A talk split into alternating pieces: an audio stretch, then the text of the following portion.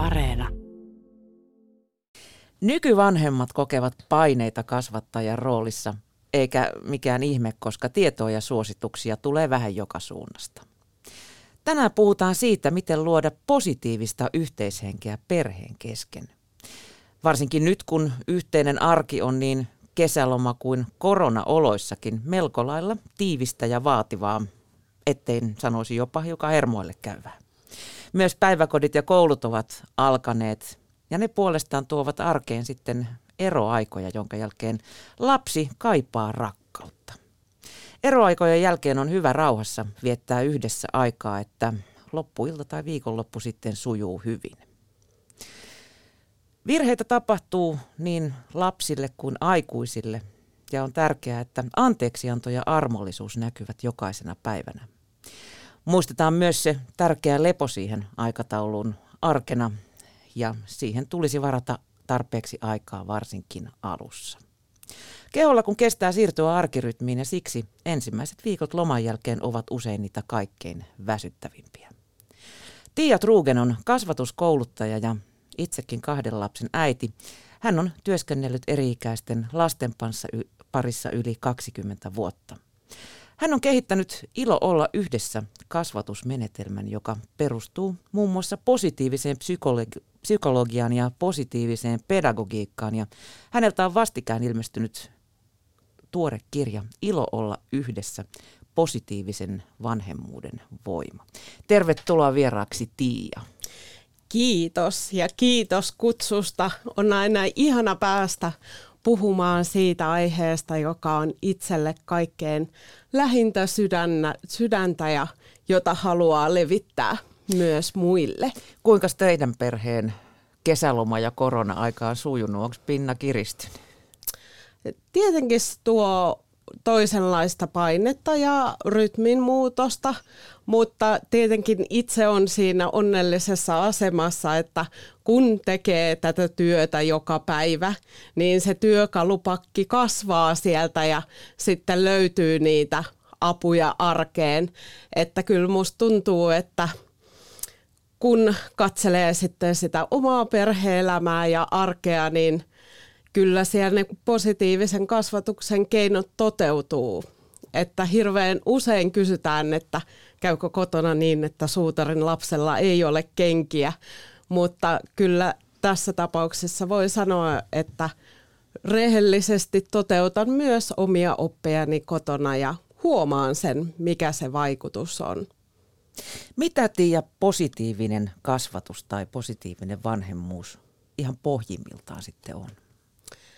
Kyllä siellä ihan tärkeimmät asiat on rakkaus ja turva. Ja etenkin ehdoton rakkaus. Ja ehdottomalla rakkaudella tarkoitan sitä, että lapselle ei laiteta tiettyjä odotuksia tai ö, aikuisen toivomasta käyttäytymisestä poikkeaminen jotenkin vaikuttaisi siihen rakkauteen. Esimerkiksi lapselle ei sanota sillä tavalla, että kun olet rauhoittunut, saat tulla syliini. Että se rakkaus jollain tavalla olisi ehdollista, että kun käyttäydyt hyvin ja kun asiat menee sujuvasti, niin silloin saat huomiota ja kehuja. Vaan se, että se lapsi tuntee olevansa rakastettu myös niinä kaikkein huonoimpina ja vaikeimpina hetkinä. Silloinhan se kaikkein eniten tarvitsee sitä aikuista ja vanhempaa, kun sillä on vaikeita tunteita, eikä se oikein suju ne asiat, niin kuin Strömsössä sanotaan. Ja ää, sellaisen ilmapiirin luominen kotiin, että se lapsi on rakastettu tilanteessa kuin tilanteessa, on ihan se pohja. Ja toinen, mikä sitten auttaa tätä toteutumaan, on se, että lapsi tuntee olevansa turvassa vanhemman kanssa. Eli on ne lapsen ajatukset ja tunteet millaisia tahansa, niin hän on hyväksytty niiden ajatuksien ja tunteiden kanssa. Ja myös se, että vaikeiden tunteiden vallatessa tämän pienen lapsen, jolla ei ole edes se kehittynyt säätelykyky, niin häntä ei lähetetä pois silmistä, nyt menet omaa huoneeseen ja tuut takaisin, kun oot rauhoittunut, vaan se aikuinen on se lapsen turvasatama, johon se voi luottaa myös niinä vaikeina hetkinä. Entä sitten, kun todellisuus iskee aika usein päälle? Itellä vanhempana saattaa olla kiire ja väsy ja ei jaksa sitä kitinää ja lapselle tai lapsille sattuu semmoinen oikein pikkupirupäivä, niin miten siinä niin kuin, ratkoa se tilanne sitten? No tämähän on ihan totta, että ne stressi ja paineet aiheuttaa esteitä tämän toteuttamiselle, mutta mahdoton se ei ole koskaan. Ja mä pidän itseäni sellaisena malliesimerkkinä siitä, että mä oon hyvin temperamenttinen luonteeltani, myös äkkipikainen, kun sellaiselle päälle tulee, ja myös kuormitun helposti. Eli tämä pinnan palaminen on mulle ollut tosi tuttu asia. Ja se, että kun hoiti hoitolapsia vielä, niin jotenkin siellä se ammattirooli – piti suojassa. Mutta kun oma esikoinen tuli kaksivuotiaana tämä kuuluisa tahtoikä vastaan, niin huomasikin, että ne omat taidot on tosi koetuksella. Makaa meritähtenä jossain kaupan lattialla ja huutaa 300. Kyllä. Mutta se, mihin se herätti mut, on se, että okei, ne omat taidot ei ollutkaan sillä tasolla, mitä olisi halunnut. Ja koska mun tavoite kuitenkin oli olla rauhallinen rakkauskasvattaja, niin mä lähdin työskentelemään niiden omien taitojen kanssa.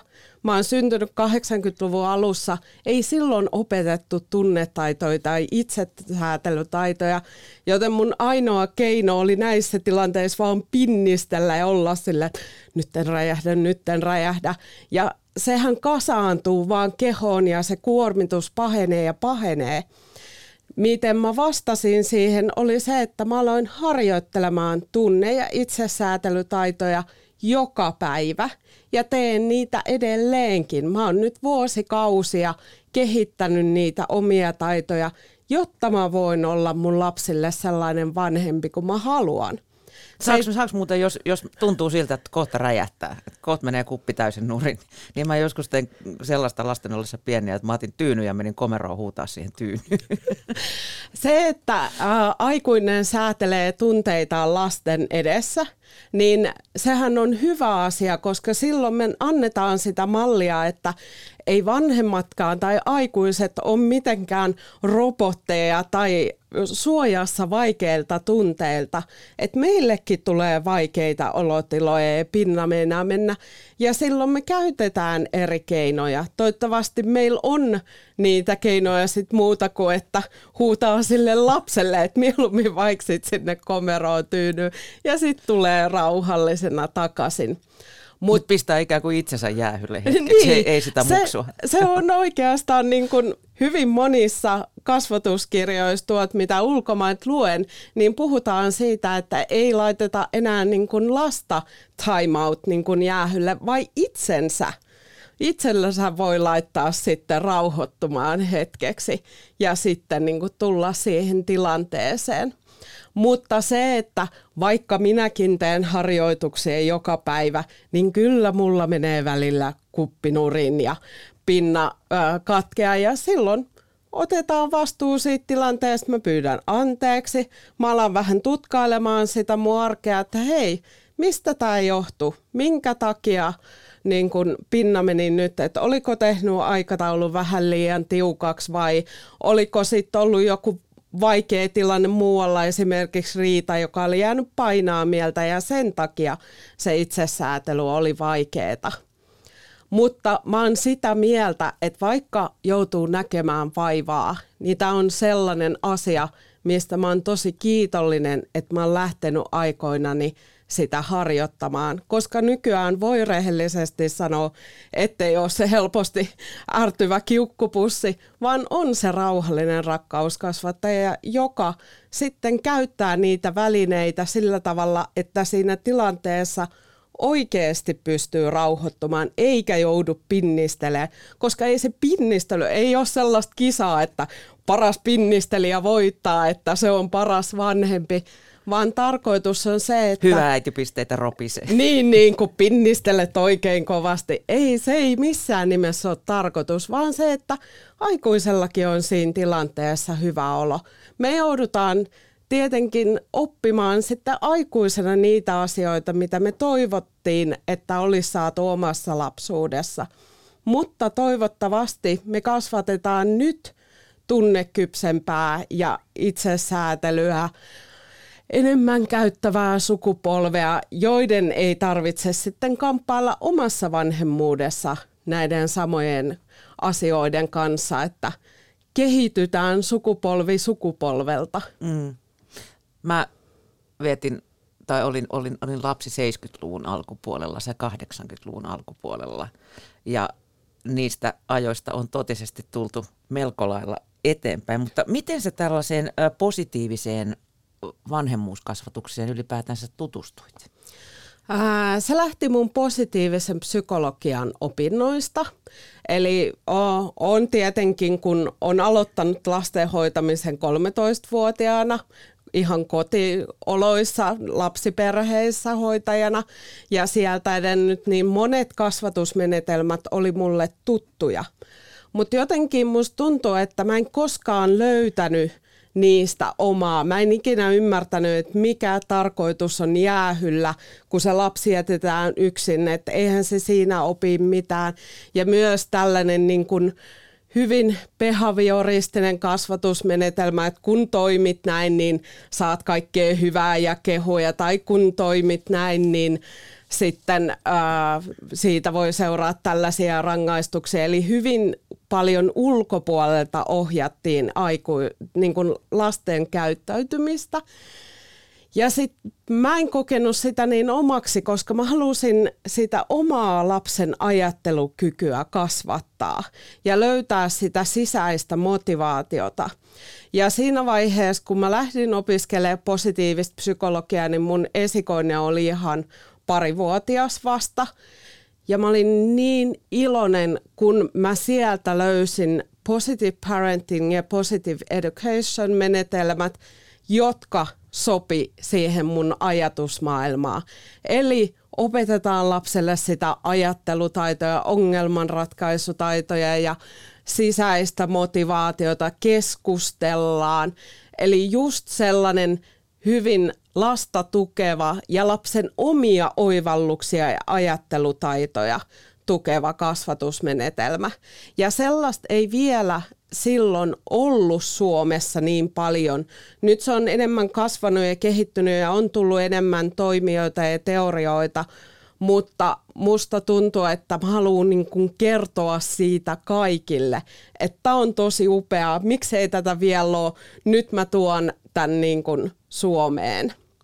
Eli mun opit paljon perustuu sinne positive parenting ja education menetelmiin ja sitten siihen, että siellä on hyvin paljon sellaista, mitä pitää sitten sovittaa suomalaiseen kulttuuriin, että sitä ei voi puhtaasti Kipata vaan siirtää. Niin, vaan sitten mä käytän niitä mun vuosikausien kokemuksia lasten parissa ja kaikkea muuta tietoa, mitä mulla on.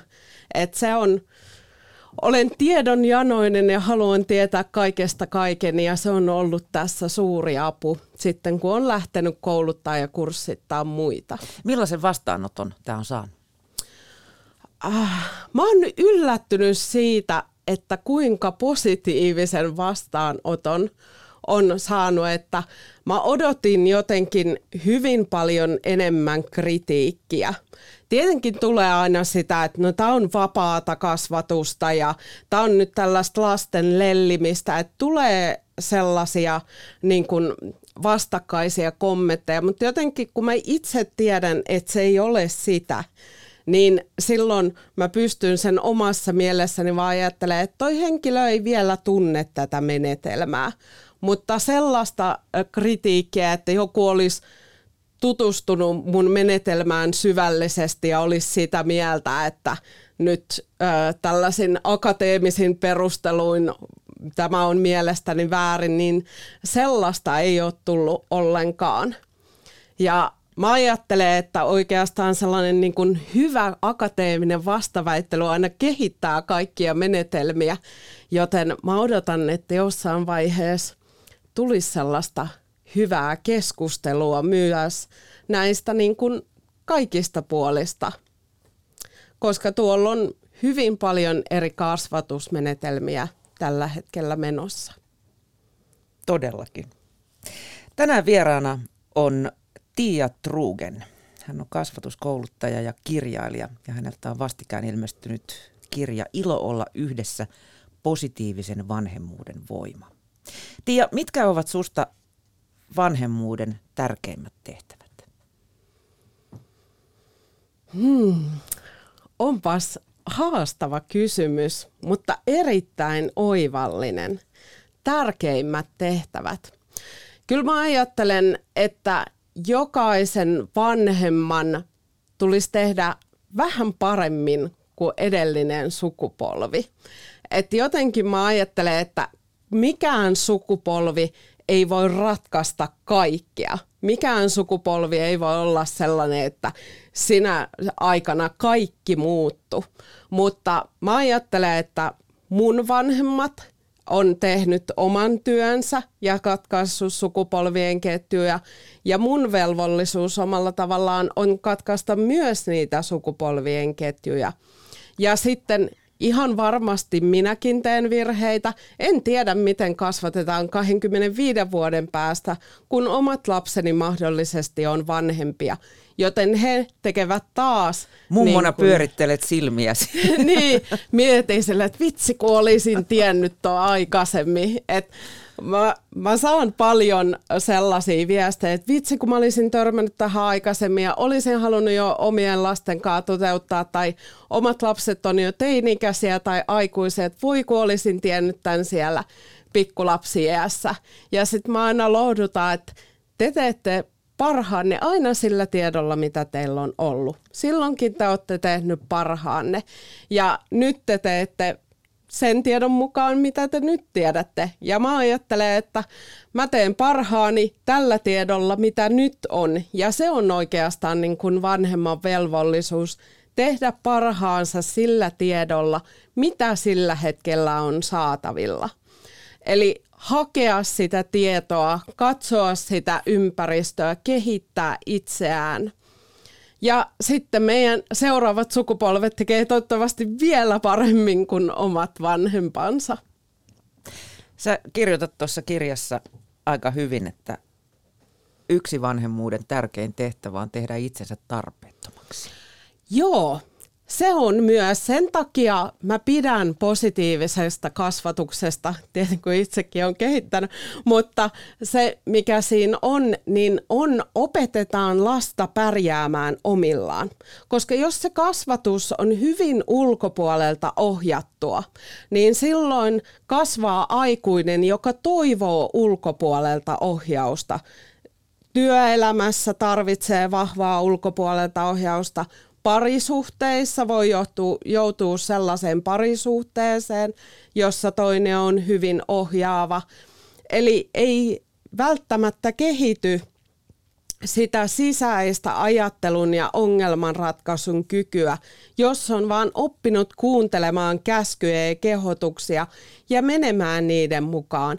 Silloin se oma sisäinen ääni ja motivaatio on hyvin pieni ja kaivataan vahvistusta ulkoa myös niille omille päätöksille. Sitä, että joku sanoisi, että onko tämä nyt oikein vai väärin ja tulee sellaista päättämättömyyttä, että nyt mä en, uska, auta, niin.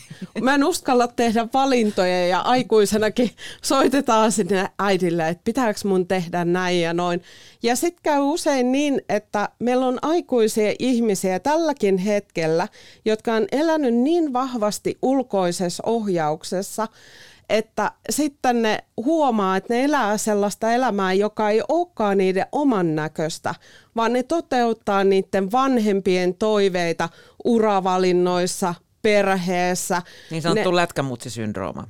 Niin, niin. eli sitten ne niin kun... E-, eli, eli, eli niin kuin hukkuu siihen tavallaan, tai, tai niin kuin, mitenköhän mä tämän sanoisin, että äh, tavallaan suorittavat omaa nuoruutta lastensa kautta. Eli niin kuin ehkä projisoivat heihin omia Joo, äh, ehkä vähän haaveitaan. äh, tässä on niin kuin kaksi eri asiaa nyt rinnakkain. Voi olla se, että vanhempi haluaisi lapsen toteuttavan niitä asioita, mitä ei itse saanut, mutta myös se, että lapsi kasvaa siihen, että hän toteuttaa ulkopuolisia tai niin kuin voi olla vanhempien tai ystävien tai muiden toiveita, mutta se oma, mitä minä haluan tehdä, minkälaiseksi minun, minkälaiseksi minä kasvan, niin se jää hyvin pieneksi.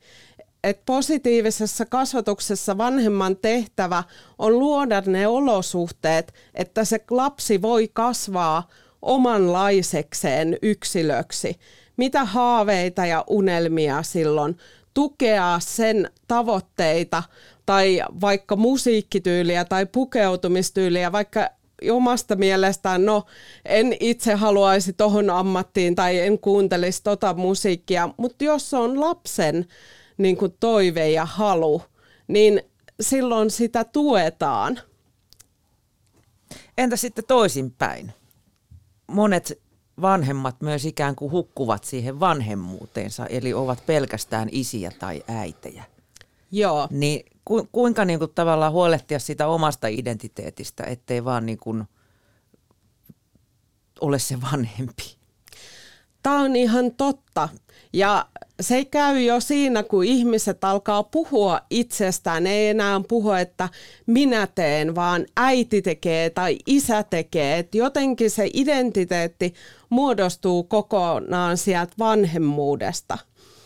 Ja sitten voi käydä sillä tavalla, että siinä vaiheessa, kun ne lapset lentää pesästä, niin onkin siinä vaiheessa elämä, että mitäs mä nyt oon.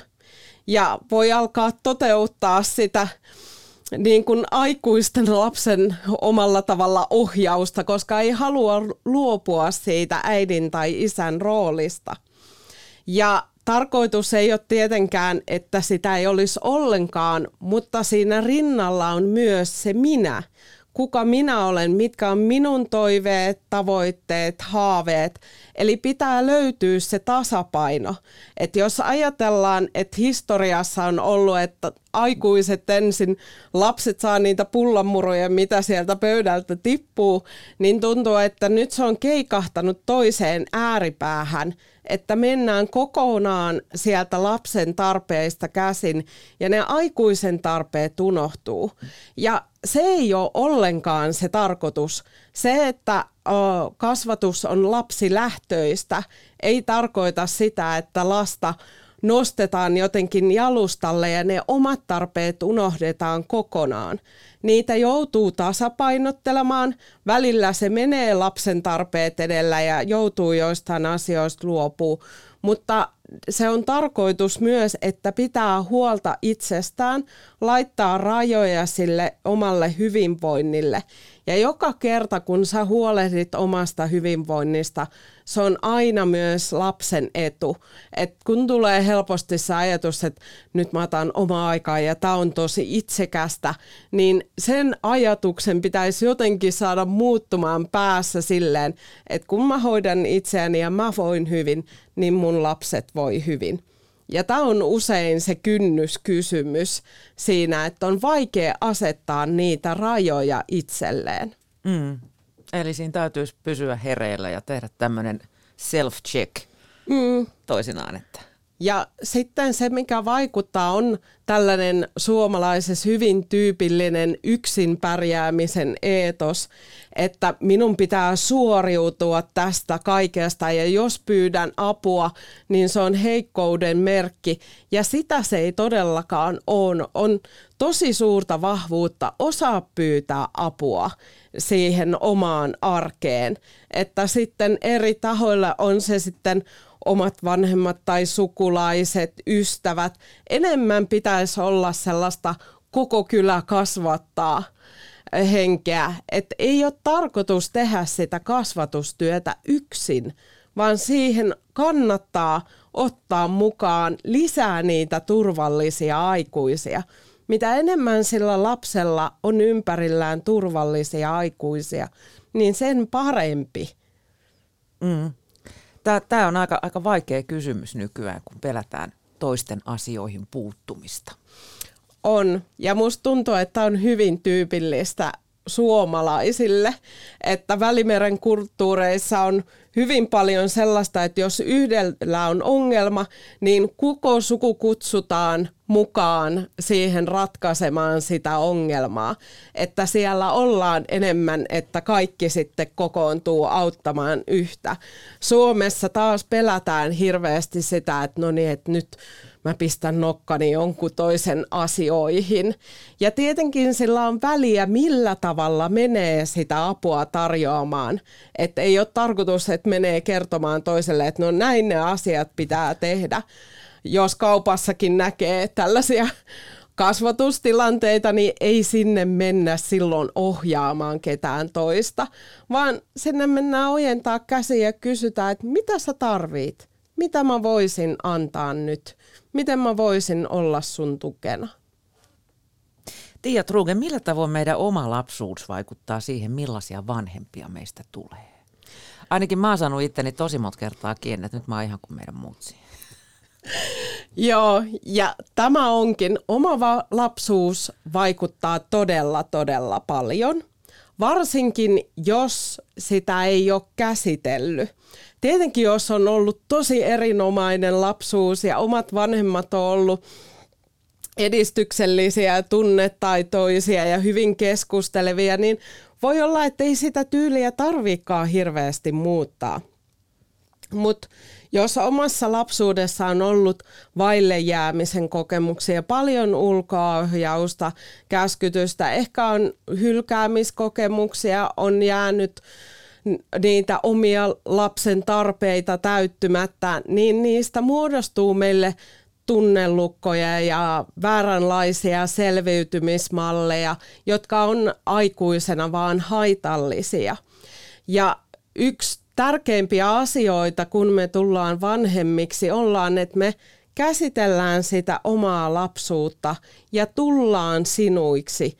Jos me tiedostetaan ne, että mitä niin kuin omassa lapsuudessa on ollut hyvää ja huonoa, niin me pystytään jatkamaan niitä asioita, mitkä me ollaan koettu hyviksi.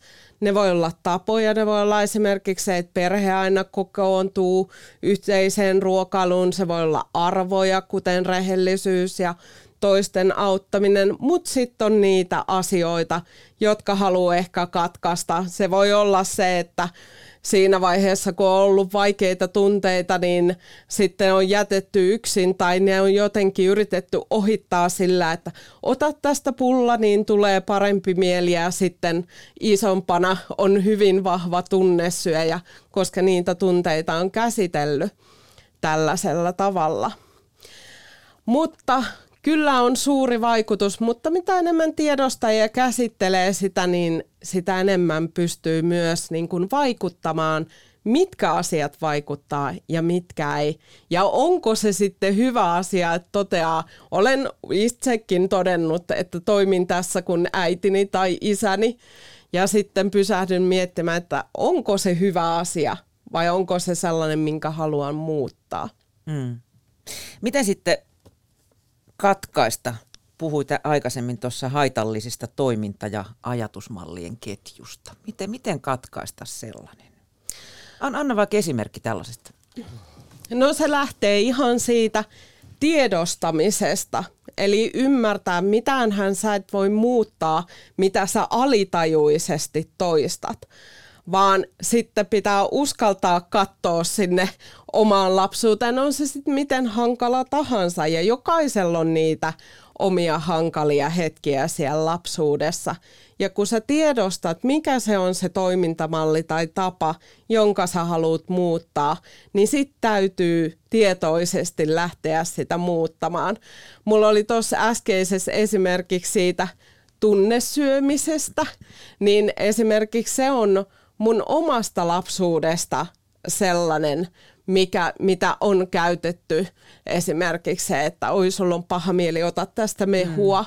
Ja mä oon toteuttanut sitä myös aikuisuudessa, että kun on ollut vaikeita tunteita, niin sitten mä oon mennyt sinne kaapille ja syönyt suklaalevyn, koska se on helpottanut mun tunnetilaa ja se jotenkin tuntuu tutulta.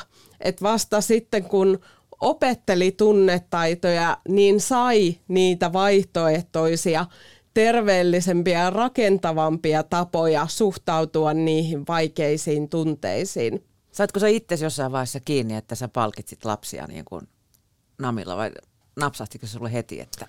Musta tuntuu, että se lähti niin kuin omaa kautta ja sitten mä huomasin sille, että hetkinen, että joissain tilanteissa mä teen myös samaa lastenkaa. Että se jotenkin niin kuin lähti sen oman oivalluksen kautta. Mutta tämä ei tietenkään ole vain yksi suunta, vaan joskus se voi lähteä siitä aiku, niin kuin lapsen kautta se oivallus. Mulla oli esimerkiksi sellainen kokemus mun esikoisen kanssa, kun ää, oli vaikea tilanne ja mä käsittelin ja otsa oli mennyt ryppyyn ja oli sellainen yrmyilme siinä tilanteessa. Ja mun lapsi teki sen mulle takaisin, että se haastoi mut siinä tilanteessa, että no mä oon yhtä yrmy kuin sinä. Ja silloin mä havahduin siihen, että ei hitsi, eihän tämä auta tätä tilannetta viemään yhtään eteenpäin. Että jos mä oon siinä tilanteessa niin kun tiukka ja vihaisen näköinen, niin se lapsi peilaa juuri sitä samaa, mitä minä teen. Ja se taas auttoi mua siinä, että mä mietin enemmän näissä vaikeissa tilanteissa ihan niin kuin omien ilmeiden, asentojen avulla, koska siinäkin me tehdään paljon viestintää, vaikka me ei sanottaisi mitään ikävää, niin jos se meidän ilme ja asento vaikuttaa siihen, että meneekö se tilanne enemmän solmuun vai lähteekö se ratkeamaan. Ja tämä oli sellainen oivallus, mikä taas tuli sieltä lasten kautta. Mutta kyllä mä muistan omien vanhempien ilmeet siinä, mitä on ollut sit tiukkaa, kun on jotain tilannetta ollut. Vaikka mulla on se onni, että ää, mulla on ollut hyvin rakastavat vanhemmat ja sillä tavalla on saanut sieltä paljon hyvää ja edelleenkin on tosi hyvät välit, mutta kyllä niin minä kuin mun omat vanhemmat pystyy katsomaan niitä puutteita, mitä silloin jäi, mitä he eivät osanneet. Et siinä mä oon onnekkaassa asemassa, että mä oon voinut mun vanhempien kanssa käydä sitä keskustelua, eikä niin kuin monet sanoo, että ei mun vanhemmat suostu ollenkaan puhumaan, ei ne myönnä, että ne olisi ikinä tehnyt mitään virheitä. Ja musta se on hirveän surullista, koska siinä jää sellainen ihan mieletön ää, niin kuin kehittyminen ja keskustelu käymättä, jos ei omien vanhempien kanssa voi puhua siitä lapsuudesta. Että tässä ajattelen, että olen hyvin onnekkaassa asemassa, että vanhempani ovat sen verran kypsiä, että voivat myös puhua puutteistaan. Sä oot työskennellyt eri-ikäisten lasten parissa yli 20 vuotta. Oot varmaan törmännyt sellaisia lapsia myös, joita ei hirveän positiivisella metodilla ole kasvatettu. Kuinka sä toimit sellaisten kanssa? Äh, toteutan niiden kanssa tietenkin positiivista kasvatusta, koska jokainen ihminen on sitten vanhempi tai hoitaja tai ihan kaupassa törmätty tuntematon ihminen, niin jokainen vaikuttaa siihen lapsen maailmankuvaan ja millaiseksi se muodostuu. Ja jos on sitten sellainen tilanne, että siellä kotona on turvattomuutta – voi olla myös kasvatuksen laiminlyöntiä, mikä näkyy siinä lapsessa, totta kai. Niin silloin mä tuon sen turvan. Mä olen se turvallinen aikuinen, koska jokainen aikuinen vaikuttaa siihen lapsen maailmankuvaan. Ja mä yritän olla sitä ihan kaikkialla.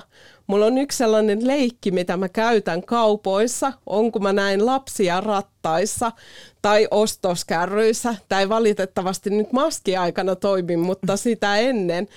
Niin mä yritin saada ne lapset hymyilemään.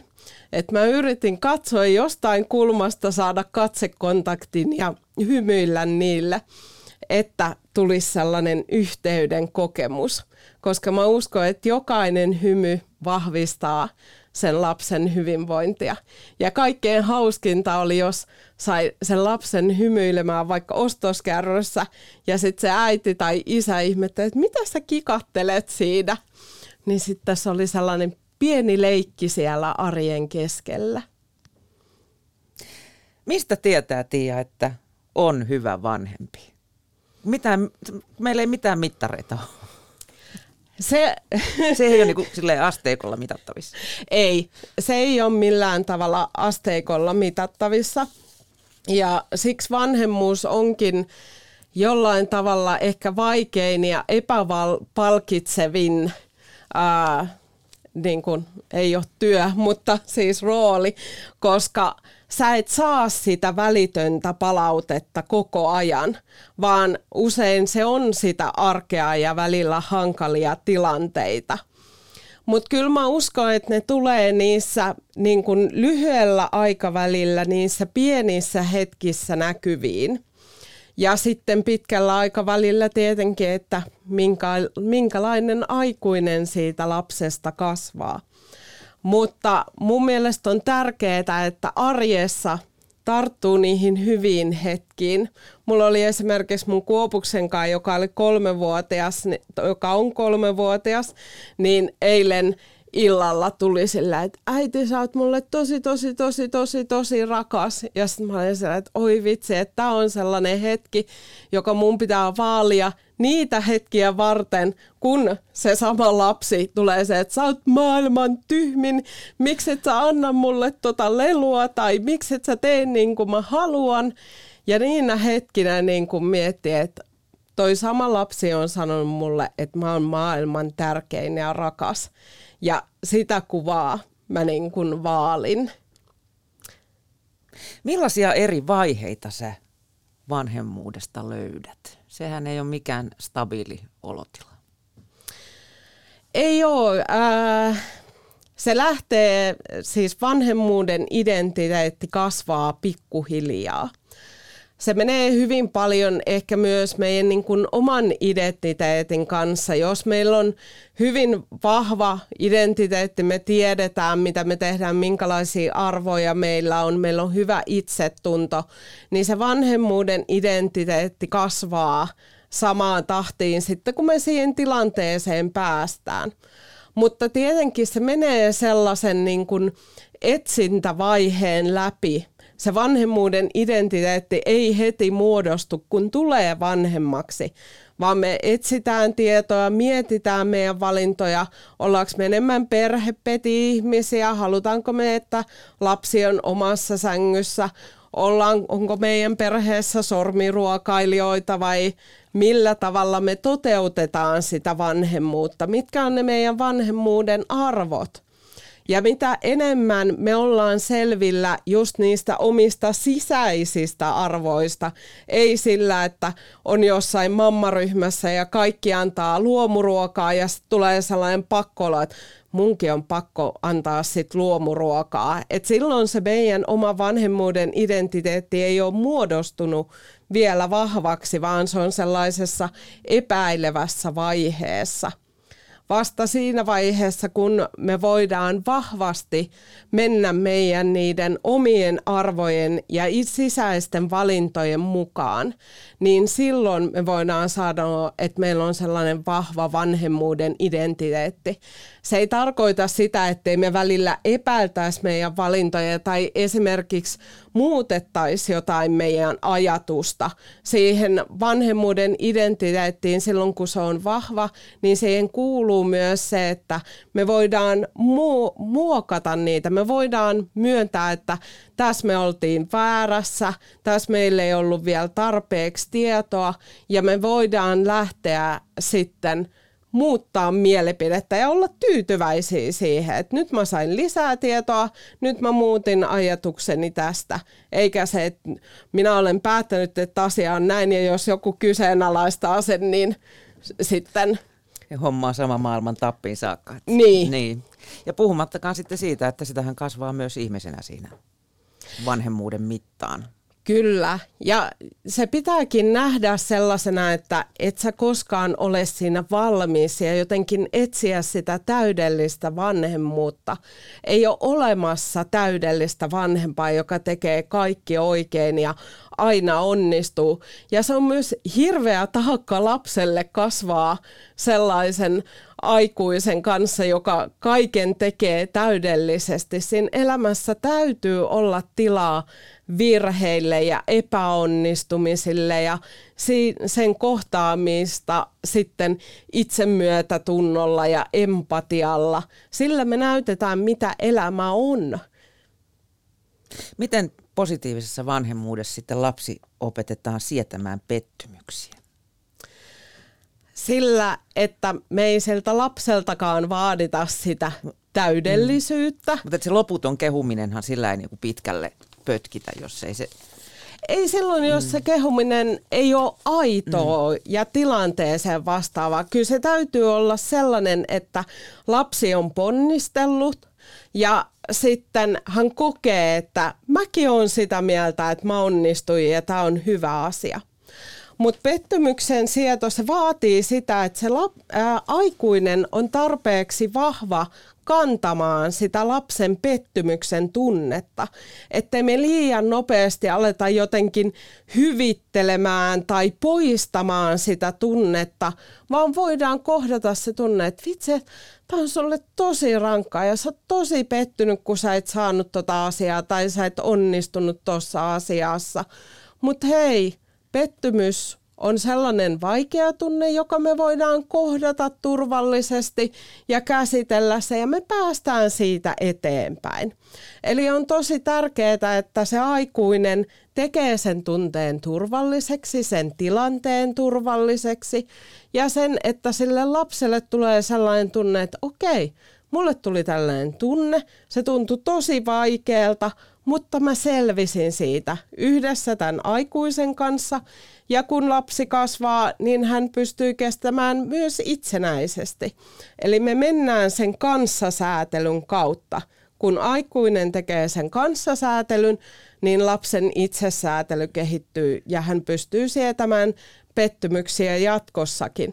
Ja tämä oikeastaan tosi hyvä kysymys ja tosi tärkeä, koska se, että jos me suojataan lasta kaikilta pettymyksiltä, niin meillä on aikuisia, jotka kohtaa pettymyksiä ensimmäisen kerran aikuisina vailla mitään taitoja kohdata niitä, jolloin tulee sellaisia aikuisia, joiden tunnetaidot on siellä kolmevuotiaan tasolla ja ne saa kokouksissa itkupotku. Niin, saa kokouksessa itkupotkuraivareita ihan vain sen takia, että heille ei ole opetettu niitä taitoja. Että kyse ei ole siitä, etteikö he haluaisi käyttäytyä tilanteen mukaisesti ja olla aikuisia, mutta ne on jäänyt vaille niitä taitoja lapsuudessa. Tänään vieraana on siis Tiia Trugen, joka on perehtynyt positiiviseen psykologiaan ja kirjoittanut Ilo olla yhdessä positiivisen vanhemmuuden voima kirjan lapsilla on muutamiakin sellaisia kohtuu haastavia ikiä. Ensimmäisenä ehkä tulee se uhmaikä. Mm. Sen jälkeen, kun, kun hän on päässyt siitä vauvajasta pois, sekin on vaikea, koska ei osaa yleensä vielä puhua silloin ja joutuu arvailemaan, mitä, mitä haluaa. Ja sitten on murrosikä. Ja silloin usein siinä palaa pinnat sen verran molemmilta, että se yhteys katoaa helposti. Mm. Se on totta. Ja tämä ei oikeastaan liity niinkään siihen, että minkälaista vanhemmuutta on siihen mennessä toteuttanut, koska jokainen nuori käy läpi ne samat aivomuutokset ja aivomyllerrykset. Ja se on tosi tärkeää myös sen itsenäistymisen kannalta, että sitä irtaantumista tapahtuu. Mutta tietenkin nuorelle on tärkeää myös, että se turva ja se ehdoton rakkaus säilyy siinä, että vaikka se nuori olisi tehnyt mitä, niin se tietää, että se aina voi tulla kotiin. Ja se, että ne vanhemmat on edelleenkin tukemassa siellä, koska se on nuorelle todella rankkaa ne kaikki muutokset. Tulee uusia tunteita, pelottavia tunteita. Me joudutaan oikeastaan käymään vähän niin kuin se varhaislapsuus uudestaan läpi teini-ikäisen kanssa. Ja sanotaan, jotkut tutkimukset on sitä mieltä, että ää, teini-ikäisten taidot vastaa 3-6-vuotiaan lapsen niin kuin itsesäätelyn ja tunnetaitojen kannalta, koska ne myllärrykset on niin suuret. Ja empatiataidot samoin. Niin, ja silloin se lapsi tarvii niin kuin erityisesti tukea ja rakkautta. Et meidän pitää taas ottaa se nuori siihen meidän suojaan ja olla silleen, että sulla on paljon vaikeita tunteita ja ne varmasti pelottaa, mutta mä oon edelleenkin tässä. Eli ei vaadita siltä teini-ikäiseltä sellaista liiallista itsenäisyyttä tai mennä sitä moittimaan, että hei sä oot nyt tonnikäinen, kyllähän sun pitäisi nämä asiat jo osata, laitetaan painetta ja vaatimuksia, jolloin se tilanne vaan huononee ja silloin tapahtuu sitä yhteyden katkeamista vaan jaksaa vanhempana olla siellä, että vaikka ne ovet paukkuu ja tulee välillä vaikka minkälaisia sanoja ei kieltä, niin aina mennä sinne ovelle koputtaa, että hei, mä oon täällä, jos sä tarvit mua, mä mielelläni kuuntelen sua, mennäänkö vaikka tekemään ruokaa yhdessä tai kävelyllä, että tekee itseään tykö ja vahvistaa sitä viestiä, että hei, sun ei tarvii pärjätä yksin, sulla on vielä kaikki kasvu ja kehitys ja myllerrys menossa. Ja vahvistaa sitä sanomaa, että mä oon täällä. Voiko noita ongelmia jotenkin ennakoida, mitä on ehkä teini tulossa, kun musta niin tuntuu, että meillä se tapahtuu yhdessä yössä se muutos. Se, se tulee yllättävän nopeata, vaikka siellä saattaisikin olla niitä merkkejä aikaisemmin, mutta voi tuntua, että se sitten tulee sieltä yhtenä yönä. Mitä enemmän tunnetaitoja, itsesäätelytaitoja, ajattelun taitoja, ongelmanratkaisutaitoja, mitä enemmän sä oot tehnyt sitä pohjatyötä, niin sitä helpompi lapsen on selvitä kaikista niistä muutoksista. Se ei tarkoita sitä, että sitä murrosikää ei tulisi ollenkaan tai se olisi tosi lievä, mutta kyllä se vaikuttaa siihen, että katkeeko se yhteys kokonaan tai millaiset taidot sillä nuorella on vastaanottaa niitä kaikkia tunteita. Et mitä enemmän on luonut sellaisen hyvän pohjan, niin sitä helpompaa on sitten mennä yhdessä sen nuoruusajan myrskyjen läpi, jos näin sitä kuvaisi. Periaatteessa sulla on isompi laiva ja vahvempi moottori siellä, kun ne taidot on kunnossa. Mutta se, että koskaan ei ole liian myöhäistä, se on aina hyvä muistaa, kun tulee viestejä sieltä, sieltä vanhemmilta, että mun lapsi on melkein aikuinen, että mitä mä ty- nyt teen. Niin ihan vaikka siellä niin sanotusti kalkkiviivoilla opetetut taidot, nekin auttaa. Joten voi aloittaa tänään ja sitten niitä tuloksia alkaa pikkuhiljaa näkyä. Ja myös aikuisen lapsen kanssa käydä läpi niitä asioita – osoittaa sellaista kypsyyttä vanhempana, että vaikka sä oot aikuinen, niin me voidaan käsitellä näitä asioita ja mitä sun lapsuudessa kävi ja jos jossain jäi vaille. Se on hyvin eheyttävää se, että pääsee keskustelemaan oman vanhemman kanssa niistä lapsuuden asioista, vaikka olisikin sitten myöhemmällä iällä. Moni vanhempi ryhtyy teinilleen kaveri vanhemmaksi. Ikään kuin nyt haluaa olla vähän enemmän niin kuin kaveri kuin, kuin se vanhempi. Millaisia ongelmia sä näet tässä? Ää, mä ajattelen, että vanhemman ei ole tarkoitus olla kaveri, koska niitä kavereita on. Ja siinä voi käydä sillä tavalla, että jos sä alat olemaan kaveri, niin lapselta katoaa se vanhempi joka pitäisi olla se esimerkki, jota katsotaan, se malli, se, joka asettaa niitä rajoja ja se, joka on turvasatama. Eli sä et voi ryhtyä kaveeraamaan sillä tavalla, että sä et jotenkin luopuisit niistä rajojen asettelusta, vaan kyllä sun pitää kuitenkin pystyä olemaan se, joka asettaa ne rajat siellä arjessa. Se on varmaan, äh, mä sanoisin, että johtuu siitä, että jos aikuisella itselläkin on hyväksynnän tarve, niin hänen on vaikea sietää sitä irtaantumiskohtaa. Tulee itselle sellaista epävarmuutta, että nyt mä en halua, on vaikea kuulla, että sä oot maailman paskin mutsi ja mä en tykkää susta faija ollenkaan. Eli näiden niin kuin, tunteiden vastaanotto on niin vaikeeta, että luopuu siitä roolista. Että mä oon sitten se kiva mutsi tai faija ihan sen takia, että ei niin kuin menisi se hyväksynnän tunne. Mm. Mutta on taas se, missä meidän aikuisten pitäisi pystyä olemaan aikuisia, sietää niitä vaikeita tunteita, vaikka sitten jos tuntuu, että ei omin voimin tai omin taidoin jaksa, niin mennä hakemaan sitä apua. Että hei, miten mä nyt jaksan olla se äiti, joka asettaa niitä rajoja, pitää sen lapsen turvassa ja sitten on se turvasatama siellä kotona, tekee se nuori mitä tahansa. Mm. Toinen, mihin on omien teinieni kavereiden kanssa, kanssa törmännyt, on sitten sellainen myös liiallinen kontrolli. Eli niin kuin toinen vastakohta, jatkuvan olinpaikan kyttääminen esimerkiksi puhelinsovelluksen kautta. Joo. Tämä pohjaa varmasti siihen, että jos aikuisella on turvattomuuden tunnetta, ja voi käydä myös niin päin, että se lapsen itsenäistyminen viivästyy sen takia, että sillä aikuisella on vaikea irrottaa.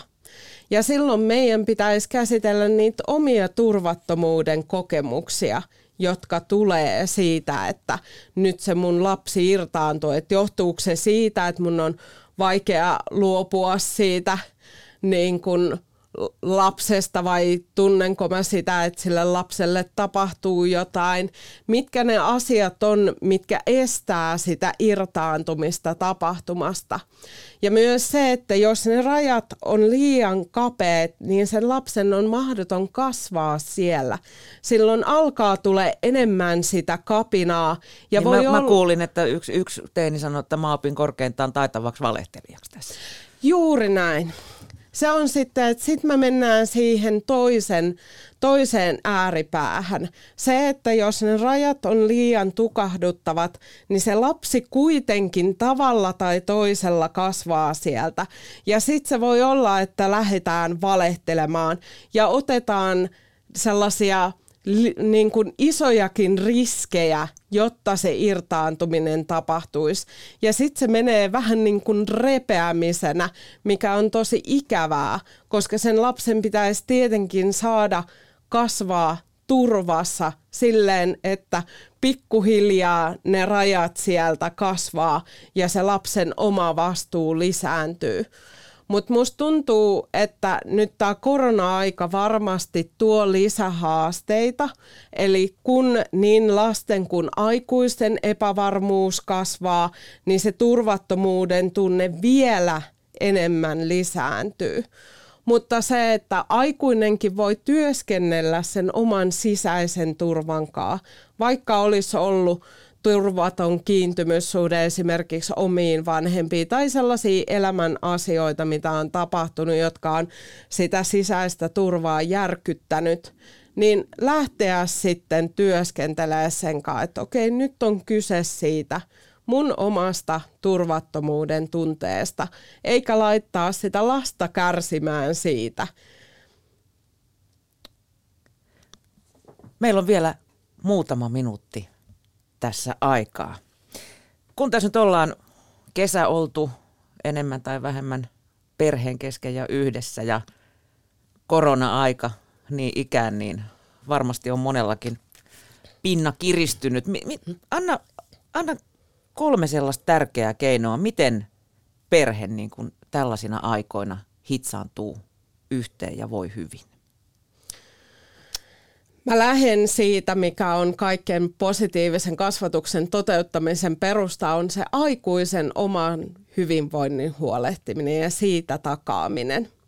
Eli pidä huolta niistä omista voimavaroista joka päivä. Se ei tarkoita sitä, että sun pitää saada omaa aikaa joka päivä, mutta sellaiset pienet tietoisuustaitohetket, hengityshetket, pysähtymisen hetket, se, että esimerkiksi meet päiväkotiin ha- hakemaan lasta, niin kymmeneksi minuutiksi – jäät siihen autoon, kuuntelet vaikka mielimusiikkia, vähän voimistat niitä omia voimavaroja tällaisella pienellä hetkellä. Tota mä oon muuten toteuttanut joskus menestyksellä. Se on erittäin hyvä. Mä suosittelen sitä kaikille vanhemmille.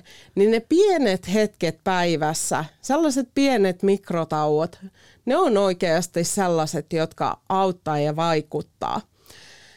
Sitten toinen on se, että yrittää pysyä niissä myönteisissä tunteissa ja harjoittaa kiitollisuutta.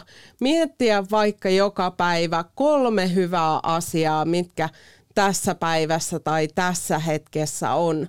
Eli pysähtyä vaikka siihen, että okei, nyt se lapsi sanoi minä rakastan sinua, vaikka sieltä olisi tullut kymmenen, sä oot maailman pahin mutsi, niin kuin lausetta sitä ennen, niin muistaa ne hyvät hetket. Ja oikeastaan mä väittäisin, että jokaisen arjessa on enemmän niitä hyviä ja sujuvia hetkiä kuin niitä vastoinkäymisiä, jos ne laittaisi pitkään listaan. Mutta me vaan tartutaan enemmän sinne niihin haastekohtiin. Ja kolmas on se, että ei, ole, ei laita sitä rimaa liian korkealle, ei itselle eikä lapsille. Eli toteuttaa sitä myötätuntoa ja armollisuutta siellä joka päivä. Suomessa Kimmo Takasen mukaan vaativuuden tunnelukko on kaikkein yleisin tunnelukko ja se näkyy myös vanhemmuudessa. Ja siihen vatsa, vastavoima on itsemyötätunto, niin sen toteuttaminen joka päivä. Niin nämä kolme on sellaista, mitkä mä annan nyt. Näillä eväin kohti syksyä. Kiitos Näillä eväin. Tiia Trugen, kun pääsit vieraaksi. Kiitos.